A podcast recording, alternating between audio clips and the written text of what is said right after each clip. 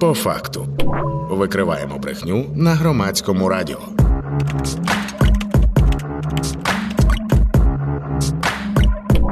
По факту. 11 година і 7 хвилин в Україні. Вітаю слухачів і слухачок, які щойно до нас доєдналися. В етері по факту це спільний проєкт громадського радіо, текстів та стопфейка. Ці видання чудово знаються на тому, хто та як намагається нас обманути. І ця програма виходить по понеділках та четвергах. Мене звати Вікторія Єрмолаєва, і ми починаємо. Сьогодні з нами в студії кандидатка соціологічних наук, керівниця відділу дослідження дезінформації в тексти Орг.ua Юлія Дукач. Привіт, вітаю. Будемо говорити про основні наративи, які Росія розповсюджувала останніми днями щодо України, в тому числі. Але перша тема буде стосуватися Польщі, хоча і без не без росіян. В цьому контексті ми продовжуємо тему блокади українських кордонів, які активно підтримує і просуває польська ультраправа політична сила Конфедерація Свободи і Незалежності. І е, ті фотографії розсипаного зерна на дорозі, які облетіли гучно соціальні мережі, теж оприлюднила саме ця організація. А ці конфедерати це рупор російської пропаганди та антиукраїнських настроїв у Польщі. Тексти Оргієй про це зробили публікацію. Сьогодні про це будемо говорити. Отже, слід і рука Кремля, виходить. Так. Так, насправді е, це вже таке іноді починаєш замислюватись, наскільки ми всьому, що нам не подобається антиукраїнському, е, чи думаєш, це не параноя, якась бачити mm-hmm. всюди слід Кремля, але потім починаєш придивлятись уважніше до основних персоналій, до основних персонажів, які там активісти. Е, бачиш, що вони визнають Крим, бачиш, що вони там їздили в той Крим, кажуть про ЛНР, ДНР, да, без лапок, без так званих, і в принципі та їх називають як реальні утворення, і розуміє, що ні, напевно, це не параноя. Так, це дійсно правда. Я теж себе ловлю на тому, що подекуди вбачаю слід росіян там, де може його і немає, тому що подекуди різні наративи і дивні думки у суспільстві це наш продукт власного виробництва. На жаль, ми теж вміємо щось напридумувати і розганяти. І не тільки росіяни, росіяни, звісно, в першу чергу це роблять. Але от в цьому контексті є конкретні факти. А що ж нам відомо загалом про цю політичну силу Конфедерація Свободи і Незалежності? Чим вони займаються, і які питання підіймають? Може? А, Ну, загалом, ось ця конфедерація, та це коаліція, яка була утворена напередодні виборів в Європарламент, і яка об'єднує декілька в собі політичних сил. Я би сказала, що це скоріше така збірна селянка різних сил, які фактично об'єднуються на одному основному питанні: це питання ставлення до України і та такий антиукраїнська позиція. Фактично, це ультраправі організації, які є такими радикальними, які в якомусь сенсі е, маргінальні, вони набирають насправді там на виборах Сейм, вони набирають набирали там 6-7%, тобто вони не мають масової підтримки в Польщі.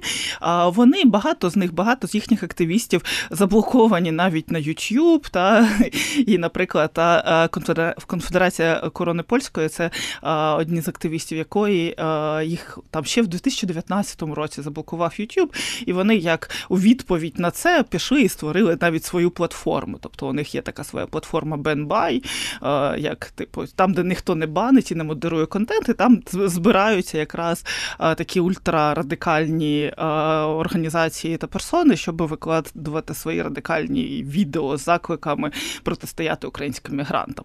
І фактично, та ось представники тих сил, які входять до цієї конфедерації, вони багато їх представників, які свого часу ми навіть коли складали проєкт бактерії руського міра, коли дивились, хто просуває російські наративи в країнах Європи, то окремі представники власне потрапили до цього проєкту, тому що вони там або їздили нібито та незалежними спостерігачами на псевдовибори на окупованій території, або визнавали Крим, або, власне, там не визнавали Україну і поширювали насправді дуже конспірологічні теорії про е, Укрополь України, яка хоче захопити Польщу, а на території України да, там е, якось ця от конспірологія про е, єврей... новий Єрусалим, та нова єврейська держава держава.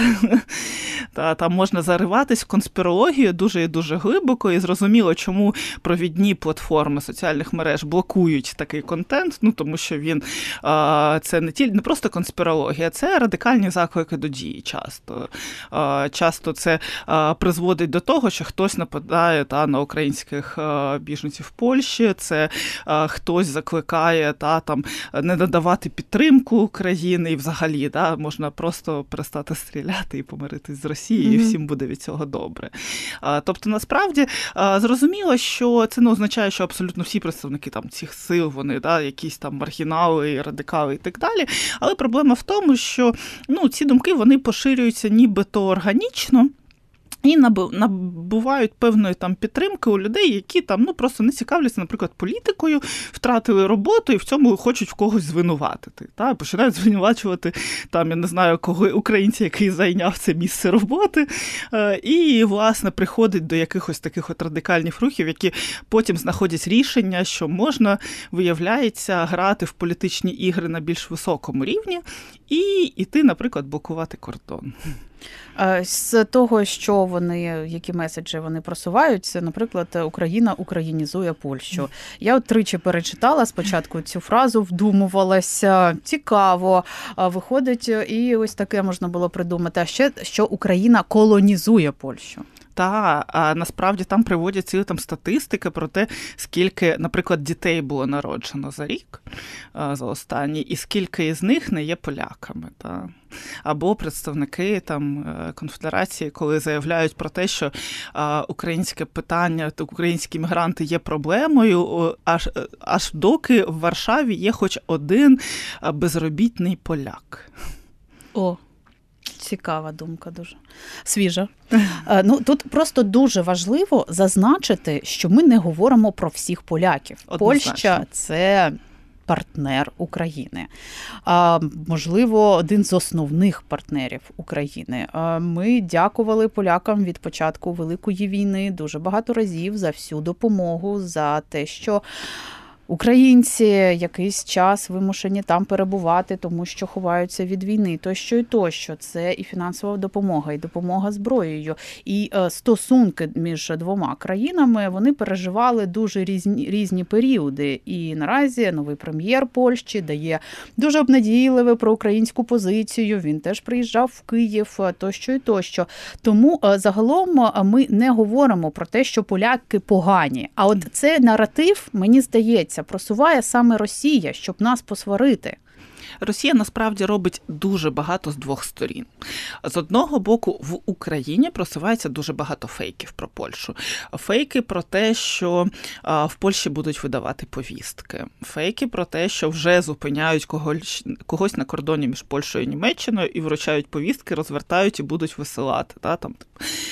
Фейки про те, що там що окремі українські території будуть віддані Польщі, і це вже триває навіть не два роки. Та що у нас там центральна західна Україна, це території, на які претендує Польща.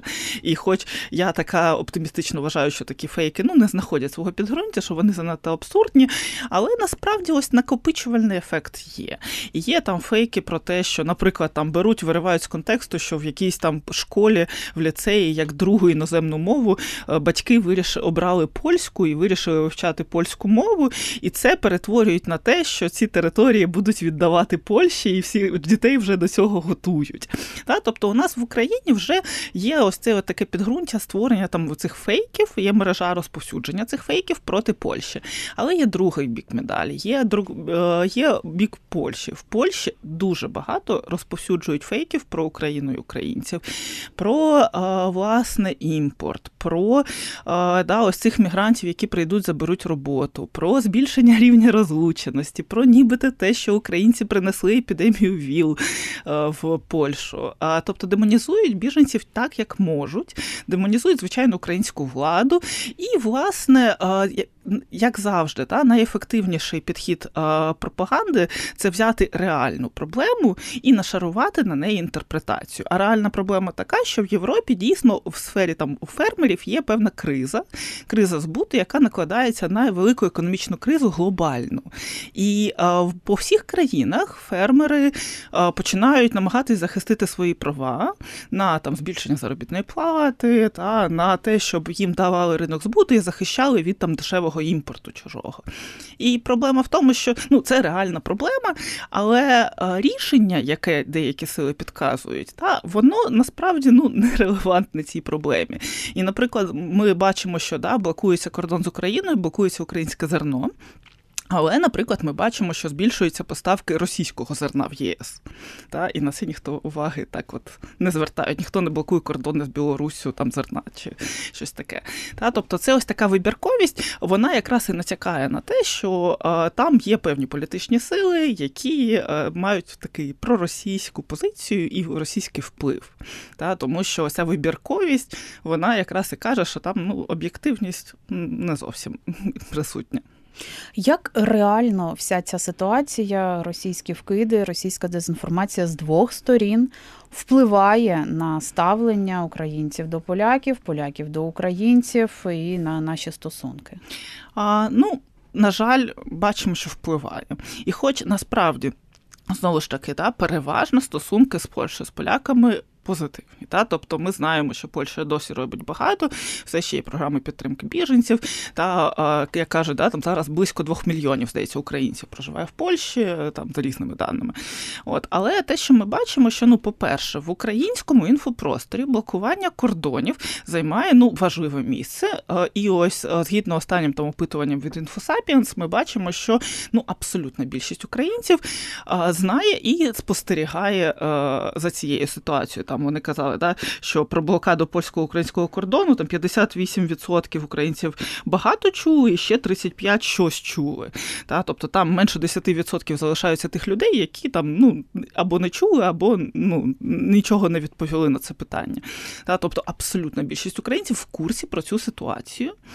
І е, ми розуміємо, що е, маніпуляції та що дуже часто саме не фейки впливають на наше ставлення, а на наше ставлення.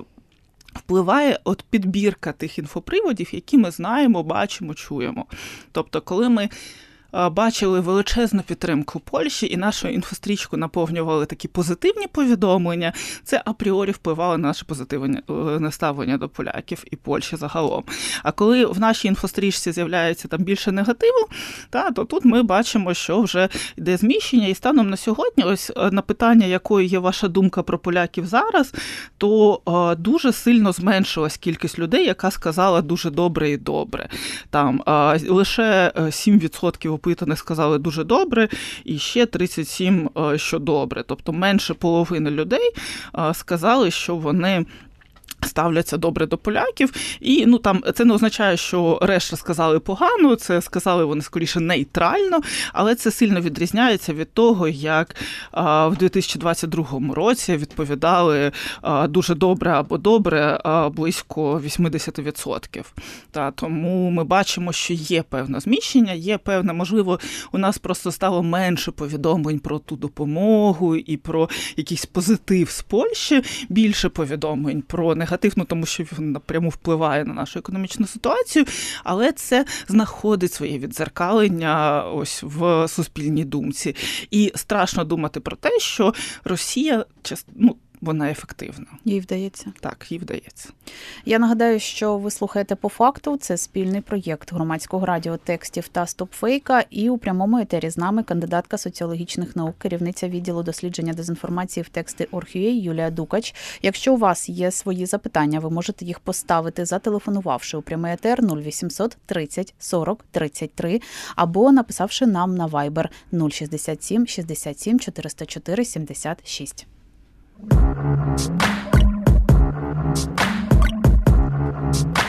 По факту. На жаль, ми маємо констатувати факти, бо програма називається По факту. Так, Росії вдається. Може, не все, що вони хочуть, тому що все ж таки є якась протидія російській пропаганді. Те, що відбувається в контексті протидії російської пропаганді в Україні, ми бачимо, відчуваємо, спостерігаємо. А чи щось таке відбувається і у Польщі? В Польщі насправді також є мережа громадських організацій, ініціатив, які протидіють фейкам і дезінформації.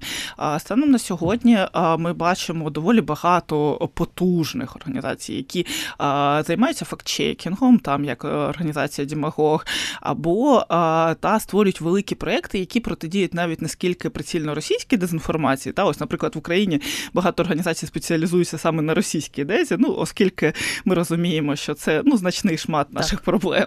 Та, То в Польщі, наприклад, замислюється навіть не, не скільки на протидії російській дезінформації, а скільки протидії мові ненависті та ось певних виявів расизму, дискримінації. І, наприклад, в Польщі є проєкт Коричнева книга. Це книга, така, ну вона умовна книга. Наскільки я пам'ятаю, навіть був е, був момент, коли вони її реально друкували як книгу, але як мінімум вони збирають великий архів проявів мови ненависті можливості е, в публічному полі Польщі.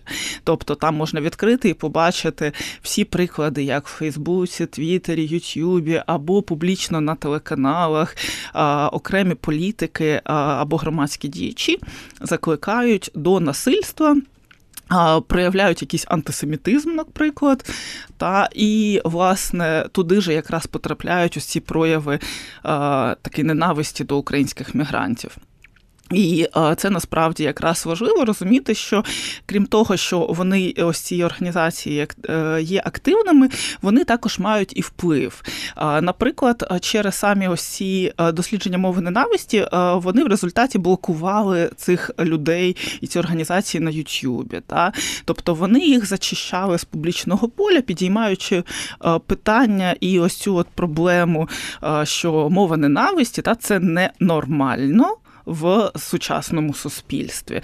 І власне тому ми розуміємо, що там не те, щоб ці да, маргінали проросійські мають е, абсолютну свободу своїх дій волі і висловлювань, тобто їх також фіксують, досліджують, репортують і власне намагаються їм протидіяти. Тому насправді ми можемо ще раз подякувати Польщі і полякам, які та власне якраз ставлять ось цю проблему якоїсь ненависті до українських мігрантів, яку поширюють ультрарадикальні рухи, так як однією з основних проблем ось людян е, порушення людяності.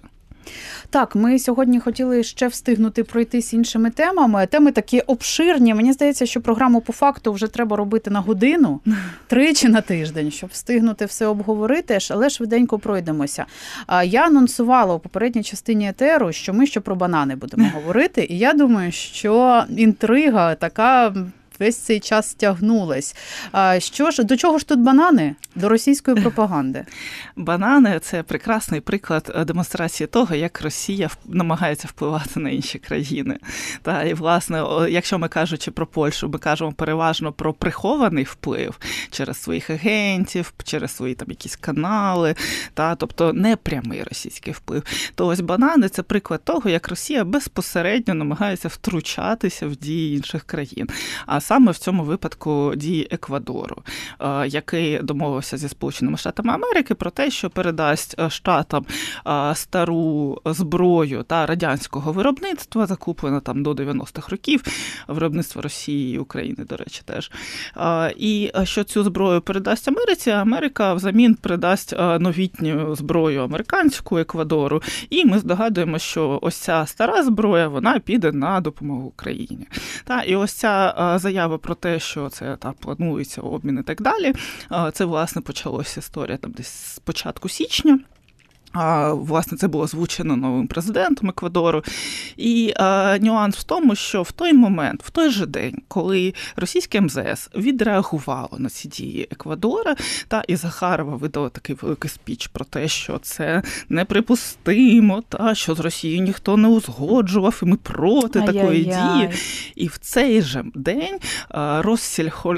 Россільхознадзор, та ось так ось там взагалі в Росії багато організацій ось цих надзорів. Та. То Роскомнадзор, то Роспотребнадзор і ось Россільхознадзор е, виступив заявою про те, що та партія там п'ять постачальників еквадорських бананів, що в них знайшли там многоягодну муху гарбатку.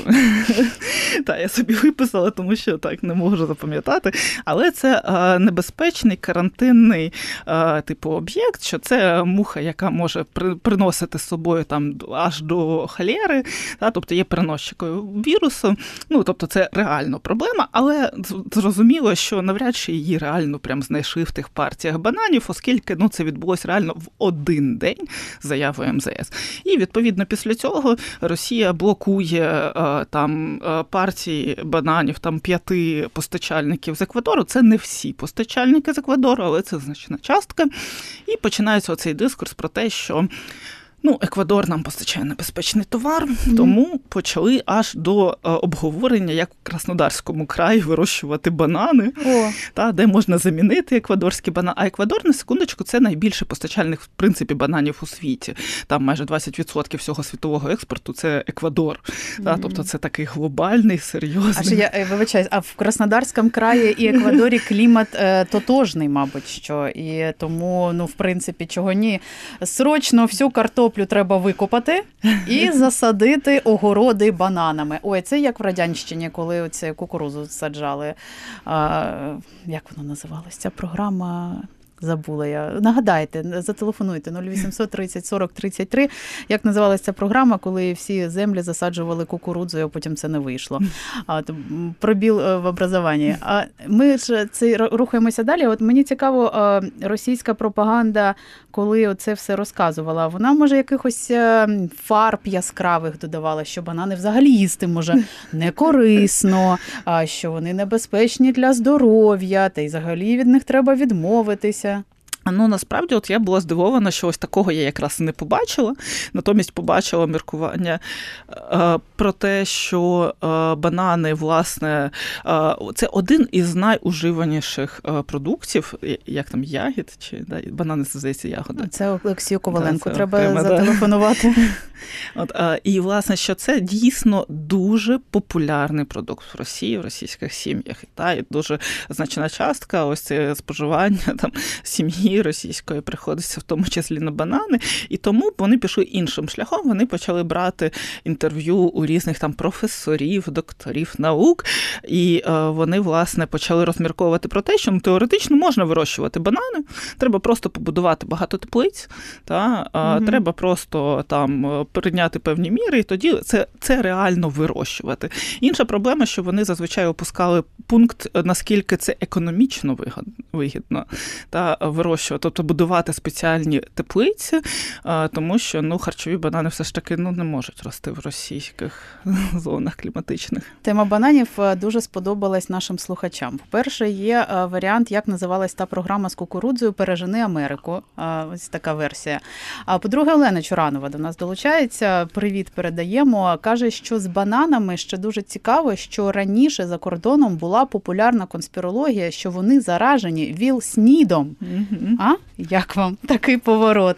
І там вуха теж з Росії стирчать. І у нас є е, телефонний дзвінок від слухача. Давайте почуємо його. Доброго дня. Доброго дня, доброго здоров'я, Володимир Борисполь. Ну, по бананам можу сказати таке. У нас е, подібний до банана, голубий банана, зіміна може рости в наших кліматичних умовах, і він гораздо вкусніший. Тепер по темі. Е, справа в тім, що Е, світ повинен від цього всього зробити певні висновки, е, що ця ось зла, Кім Чен Ін, Сі Цзіньпінь, Путін, Орбан тянуть світ назад до кінця світу і об'єднатися, і поки не пізно, поки не пізно, підрубать корінь, а корінь це Москва. І якщо буде нанесений ядерний удар по Москві, я це прийму за должне і як нормальною демократичною процедуру. Дуже дякую за ваші думки. Юлія Дукач з нами е, прокоментує. Так А, Ну, я думаю, що тим ми відрізняємось від цієї осі зла, що ми не розглядаємо варіант е, якось та удар атомних. Е, та це власне те, якраз одна з тез, яку російські пропагандисти дуже активно використовують. Щойно хтось щось подібне заявляє із там публічних осіб, чи блогерів, чи лідерів думок, то вони одразу демонструють нашу кровожерливість. Та ми не забуваємо про те, що в Росії також є і цивільне населення, і діти, е, і власне ми точно не хотіли би масово масових е, знищень е, і не хотіли би перетворюватись на Росію.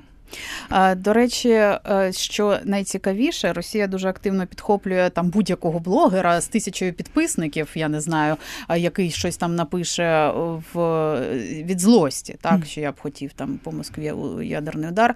А самі на своїх ток-шоу своїми ротами кричать про те, що по Україні треба нанести ядерний удар. І ми кровожерливі при цьому всьому, а вони ні. А, Насправді, коли почалось да, повномасштабне вторгнення, ми почали з того моменту відслідковувати масово всі новини російські і розкладати їх на основні теми. І серед основних тем ми окремо виділяли якраз тему ядерної зброї та ядерної війни, тому що це одна з шести основних тем. Тобто там була тема України не держава, та якийсь там західний вплив і західна загроза для Росії, тема, власне, там окремо Криму, окупованих територій. Там же ми виділяли якраз ось цю тему ядерної зброї, тому що розуміли, що це та теза, яка постійно з'являється в інфопросторі російському. Тобто вона е, затихає і з'являється, затихає і з'являється е, постійно, тобто, що ну, щонайменше раз на місяць е, ця тема підіймається, і вона або з боку, що Україна загрожує Росії, та або що Росія могла би в будь-який момент, але вони гуманні, вони такого поки що не роблять. Ну і наостанок ще поставлю питання, на які е, теми нам слід звернути увагу, щодо яких Росія зараз розповсюджує свою дезінформацію, свої наративи з тих, що ми ще не назвали, так що просто мати в голові і серйозніше, прискіпливіше ставитися до повідомлень на ці теми. А це будь-які болючі теми. Це в першу чергу знову ж таки ця тема блокування кордону. Треба бути обережним і розуміти, що на цій темі з'являється багато фейків, і оскільки ця тема емоційна, то ми менш критичні до цієї інформації. І, звичайно, теми, які нікуди все ще не подівались, це тема мобілізації, тема смерті українських е, військових та власне ці фейки і вкиди регулярні про те, що кудись ударили, там загинули там декілька сот осіб. і і е, від нас приховують правду. Та, в принципі, ось ця теза про те, що від нас приховують правду, хоч вона, ми ми розуміємо, що в умовах да, воєнного стану, війни ми дійсно не можемо мати всієї інформації, але ми пам'ятаємо, що будь-яка публічна теза, де аргументом є, що від нас приховують в умовах війни правду, і нікому не кажуть, що там померло багато осіб через якісь там кричущі дії е, військового керівництва українського, і ми розуміємо, розуміємо, що хоч теоретично ну, у нас дійсно є можливість, що це буде правдою, та, але давайте будемо просто обережними і будемо перевіряти цю інформацію або чекати спростування. Бо якщо це буде дійсно правда, то ця інформація з'явиться на провідних медіа і провідних інформаційних ресурсах. А поки вона не з'являється, то значить, що дуже високий ризик, що це ще один черговий 100-500 російський фейк. Так, абсолютно. І дякую, кандидатка соціологічних наук, керівниця відділу дослідження дезінформації в тексти Оргія Юлія Дукач була разом з нами сьогодні у прямому етері. Ви слухали по факту. Це спільний проєкт громадського радіо текстів та стопфейка, видання, які чудово знаються на тому, хто та як намагається нас обманути. Мене звати Вікторія Єрмолаєва, але я з вами не прощаюсь, тому що після дуже короткої паузи ми продовжимо говорити у прямому етері про важливе та про актуальне. Тому залишайтеся, будь ласка, з нами, слухайте і думайте. Викриваємо брехню на громадському радіо. По факту.